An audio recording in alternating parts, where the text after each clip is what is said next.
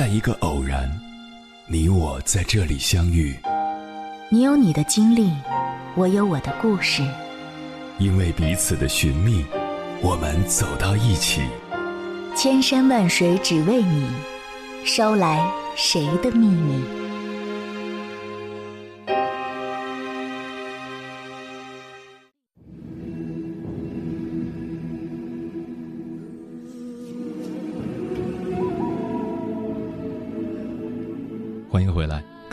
夜行者，这里是正在直播的中国交通广播，千山万水只为你，深夜不孤单。我是迎波，绰号鸭先生。我要以黑夜为翅膀，带你在电波中自在飞翔。做什么事情最容易？向别人提意见最容易。做什么事情最难？管理好自己最难。但是，人最大的敌人往往是自己。你以什么样的态度对待生活，生活也会如何对待你。想要人生达到一定的高度和宽度，建议你先做好自己，养成以下这几个自我管理的习惯：一、保持微笑。脸上常常挂着微笑的人，大多拥有一颗积极乐观的心，他们充实向上，善待人生。微笑是生活中最真实的语言，可以使饥寒交迫的人感到温暖，可以使孤苦无依的人获得慰藉，也可以使走入绝境的人重新看到希望。学会微笑是一种笑对人生的心境，不管遇到什么样的挫折和困境，都能够以从容的气度和宽广的胸襟来度过难关。人生实苦，不妨用微笑。给自己加点甜。二，少点抱怨。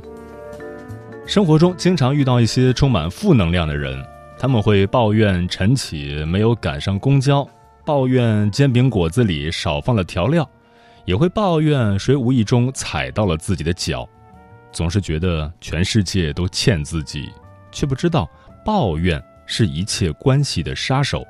自己的坏情绪会让他人无比厌烦。生活是一面镜子，你对他笑，他就对你笑；你对他哭，他也对你哭。抱怨是一种心理暗示，也是越抱怨运气越差的原因。遇事看开点儿，不抱怨的人生会得到最好的成全。三，凡事提前十分钟。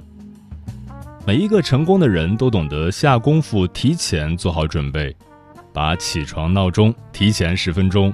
你可以不用急匆匆的出门，慢慢享用一份早餐。和朋友约会提前十分钟，你可以不用因为堵在路上而误了时间，影响聚会的好心情。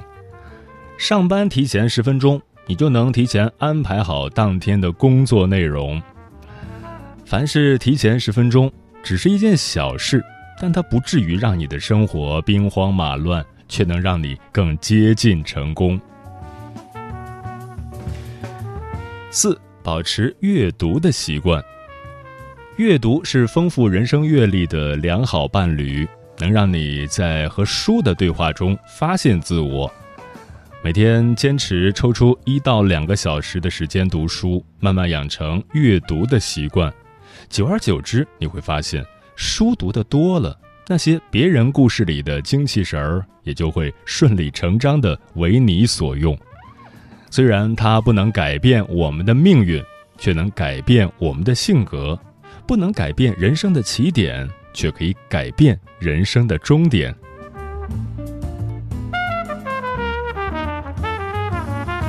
五，投资自己。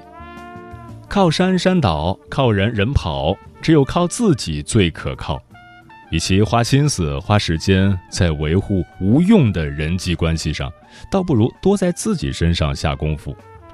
真正聪明的人都是懂得投资自己的人，他们知道如何将时间和精力花费在能够让自己增值的事情上。学一门外语，学一门技术，做一做运动，努力提升自己。培养自己的兴趣爱好，你今日所做的投资，来日都能得到收获。六，没事儿早点睡。熬夜是当代年轻人的普遍现象，总是嘴上说着打完这局游戏早点睡，看完这集电视剧马上睡，再刷一会儿小视频就去睡。但刷着刷着，东看西看，几个小时的时间就这么过去了。夜越熬越晚，觉越睡越少，长期熬夜的坏处还需要再重复一遍吗？身体健康才是一切的本钱。从现在开始改变自己，养成没事儿早点睡的习惯，做一个不熬夜、拥有健康身体的人。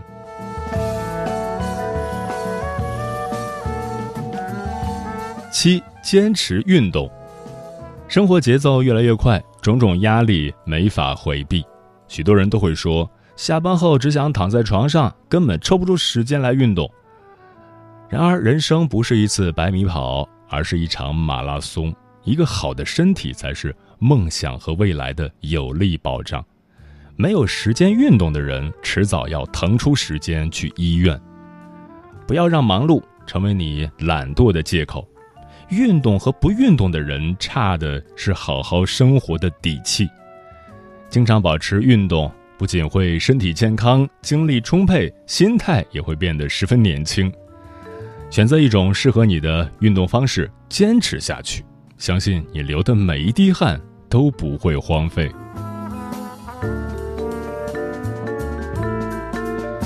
八，学会自我反省。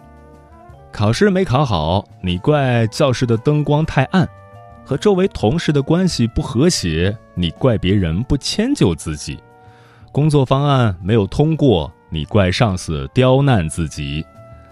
失败的人总喜欢从别人身上找原因，所以越来越失败；成功的人总是从自己身上找原因，所以越来越成功。播下一种行为，收获一种习惯；播下一种习惯，收获一种性格；播下一种性格，收获一种命运。做最好的自己，从养成这些自我管理的习惯开始。接下来，千山万水只为你，跟朋友们分享的文章是来自其他人的经验帖，名字叫《如何提高自我管理能力》，作者雨雨。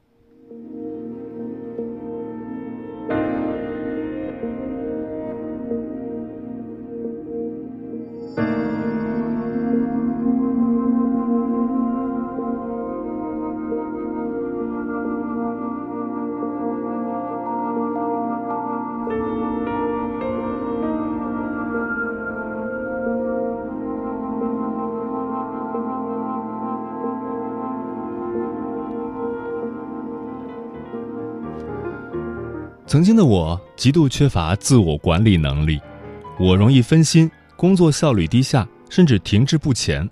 看什么热门就学什么，一会儿学英语，一会儿考会计证，还会没来由的情绪低落，几天都打不起精神来。那时我不知道问题出在哪里，总之生活一团糟。如果以为自我管理就是自律，那么目标就会变得模糊且难以实现。后来我发现，自我管理其实是一个系统性工程，涉及多方面的知识。经过一年的学习实践，我从精力管理、目标管理、情绪管理这三个方面提高了自我管理能力，逐渐掌控自己的生活。虽然花了一年时间，但其实并没有那么难。我只是阅读了三本书。如果你期待生活变得井然有序，能够掌握自我，不再受情绪左右，不妨从这三本书中去寻找答案。第一本书《精力管理手册》，为意志力充电。为什么读这本书？从来都十分优秀，一直身处云端的成功人士。他们的成就常人难以企及，他们的方法也不一定适合普通人。张萌是近几年成长起来的自我管理领域的知识 IP，他人生中的两个重要逆袭都是从零开始。如果你想要找一些简单可行的方法提高自我管理能力，推荐你读这本书。这本书的主要内容：作者融合自己的理解和实践，将能量守恒作为核心观点，从体能、情绪、思维、习惯、工具这五个维度来拆解精力管理。如何使用这本书？这本书适合有一定时间管理基础的人阅读。书中的理论比较多，需要边读边梳理框架和知识点，否则会感觉有些混乱。一先浏览梳理书籍的框架，可以先阅读前言和书中的第一章，了解整本书的观点、理念和布局，然后浏览目录、梳理框架，借助思维导图画出知识地图。二，带着问题进行检索式阅读，精力分为体力、情绪、思维、习惯的观点，来自于《精力管理》这本书。精力管理手册按照这个思路，将内容分成了几个部分，每个部分相互独立，所以先读什么，后读什么，并没有严格的顺序。我们完全可以根据自己的需求，带着问题去书中找答案。三，书中的一些例子值得反复阅读。张萌将自己的个人经历、逆袭方法和学员案例写进书中，这也是书中的一大亮点。案例带给人的启发，有时不亚于理论。四，搭建个人管理体系，读完后偶尔翻阅，用来查漏补缺。找一两个简单的理论方法去实践，掌握后再逐步拓展。这本书对我的改变，这本书完善细化了我对于时间管理和精力管理的认知。并且帮助我把个人管理体系落实到行动上。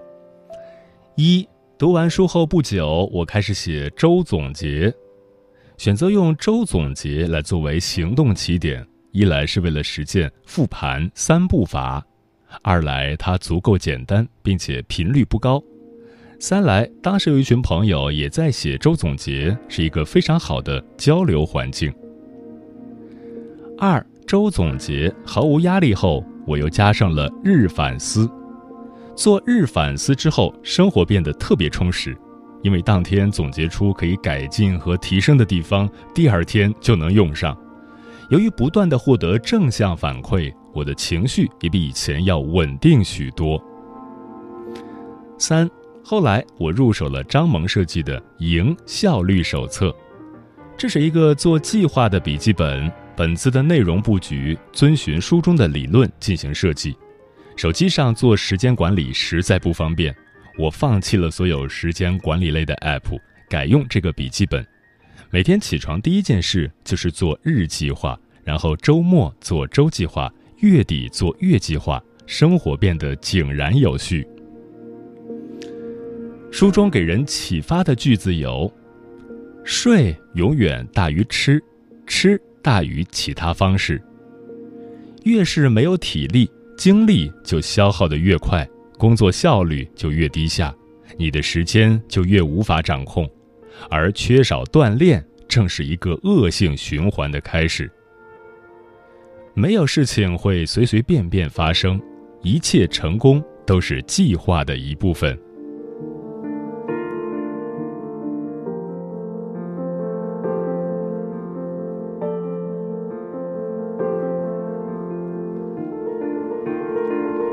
第二本书，只管去做，让你迅速实现增值的目标管理法。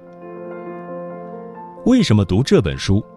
如果你时常感到迷茫，生活缺少方向，不知道如何制定目标和计划，强烈推荐你读这本书。只管去做是《小强升职记》的续集，在快节奏的时代，作者坚持慢打磨，沉淀十年才出版这本书。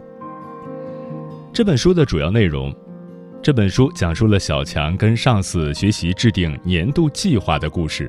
书籍内容紧凑，逻辑清晰，一步步带领读者把愿景变成目标，然后落实到月计划和日程安排中。如何使用这本书？书籍的语言通俗易懂，深入浅出，也可以作为时间管理、目标管理的入门读物。一从头到尾浏览一遍，书籍用一个故事把制定年度计划的步骤和知识点串联起来，知识点有明显的逻辑顺序，不太适合跳读，所以第一遍可以当做故事书来读，快速的从头到尾浏览一遍。二，一个章节一个章节的读，按照步骤依次操作，每个章节就是一到二个步骤，跟着书中的提示操作，做完了再读下一章。三、记录问题，再次阅读找答案。制作完年度计划，整本书也就读完了。实践一段时间后，记录下遇到的问题，然后回到书中找答案，调整年度计划。这本书对我的改变，这本书给我最大的改变是颠覆了我以往对年度计划的认知。成功人士能够在一年里创造出那么多惊人的成绩。原来秘诀就在这里，普通人掌握了方法，也可以得到快速的提升。一、制定走心的年度计划，自然动力十足。走心的年度计划不是拍拍脑袋想到什么就做什么，而是需要深思熟虑、经过筛选评估、确定目标后制定的年度计划。这个目标是自己真正渴望实现的目标。那么，即使遇到困难，也不会轻易放弃。一想到目标实现的情景，就动力十足。二、项目型目标关键在化解难点、拆解目标；习惯型目标重点是计划要有弹性。对目标进行分类很重要，因为不同类型的目标对应了不同的解决方法。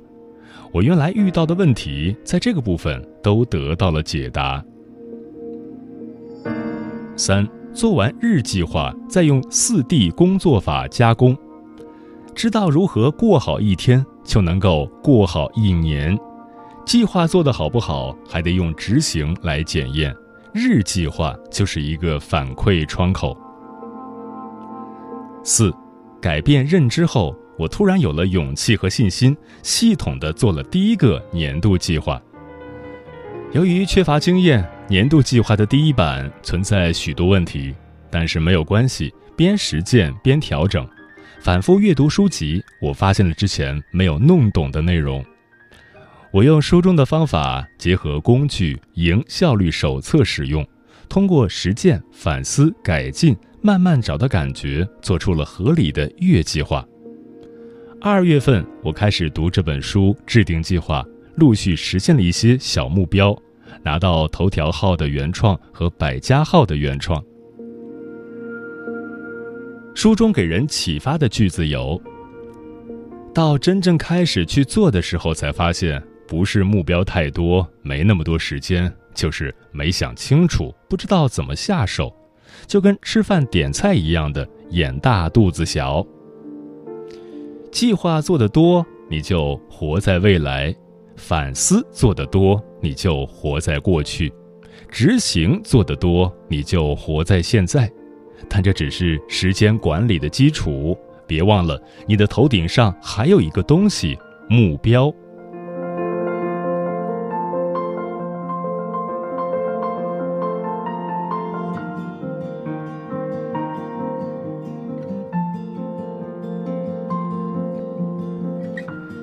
三本书，《爱的五种能力：爱情与婚姻中的情商课》。为什么读这本书？如果你想要了解亲密关系的本质，让情感升温，不再被情绪掌控而失去理智，做出损人不利己的事，那么推荐你读这本书。这本书的主要内容：爱是一种可以习得的能力，通过练习提升这五种能力。情绪管理、抒情、共情、允许、影响，来拉近人与人之间的距离。如何使用这本书？这本书很容易阅读，讲的都是人们在情感中常遇到的问题，读起来很有共鸣。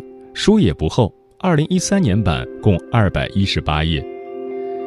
一按顺序通读全书，制作知识卡片。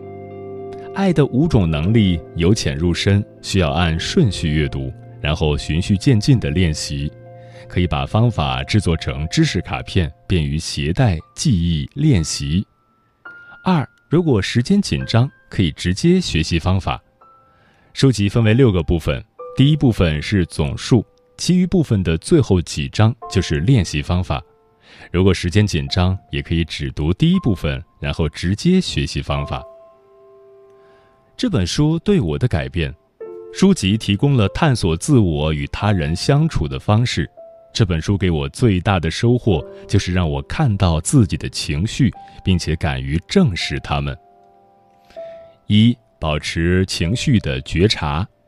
阅读过程中，我下意识地保持觉察。才发现自己原来有这么多的情绪，以前我都将它们埋藏在内心深处。二，说出自己的感受。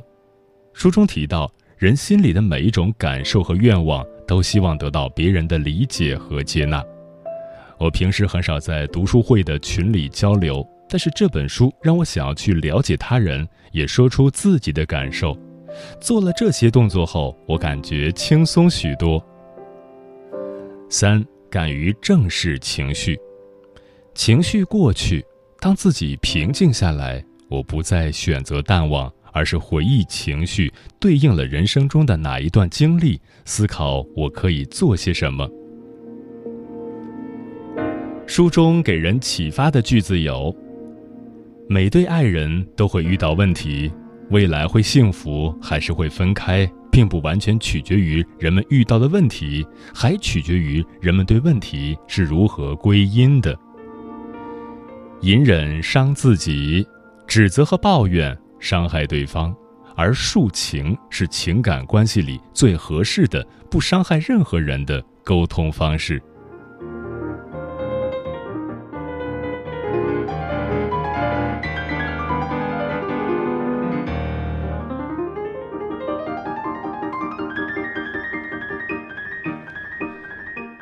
每天一点点的细微改变，自己往往觉察不到。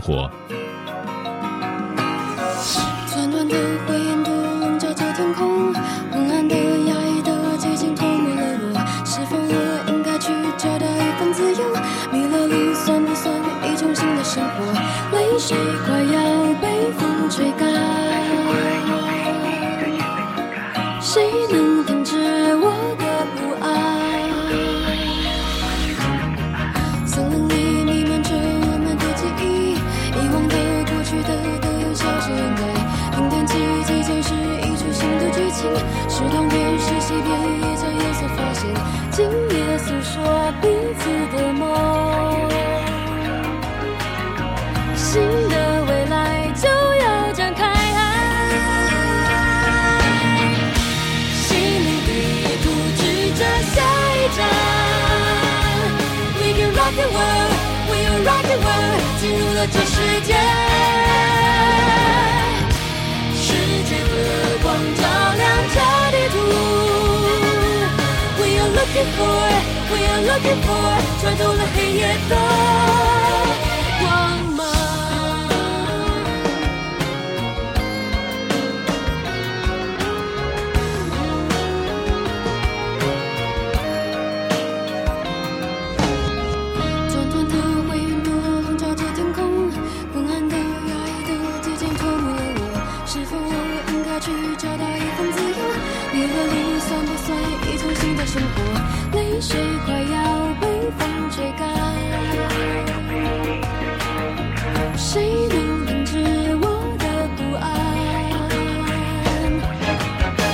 星空下布满着真实的诱惑，脚步声喧闹着慢慢靠近了我，眼神里有勇气，心也有了回应。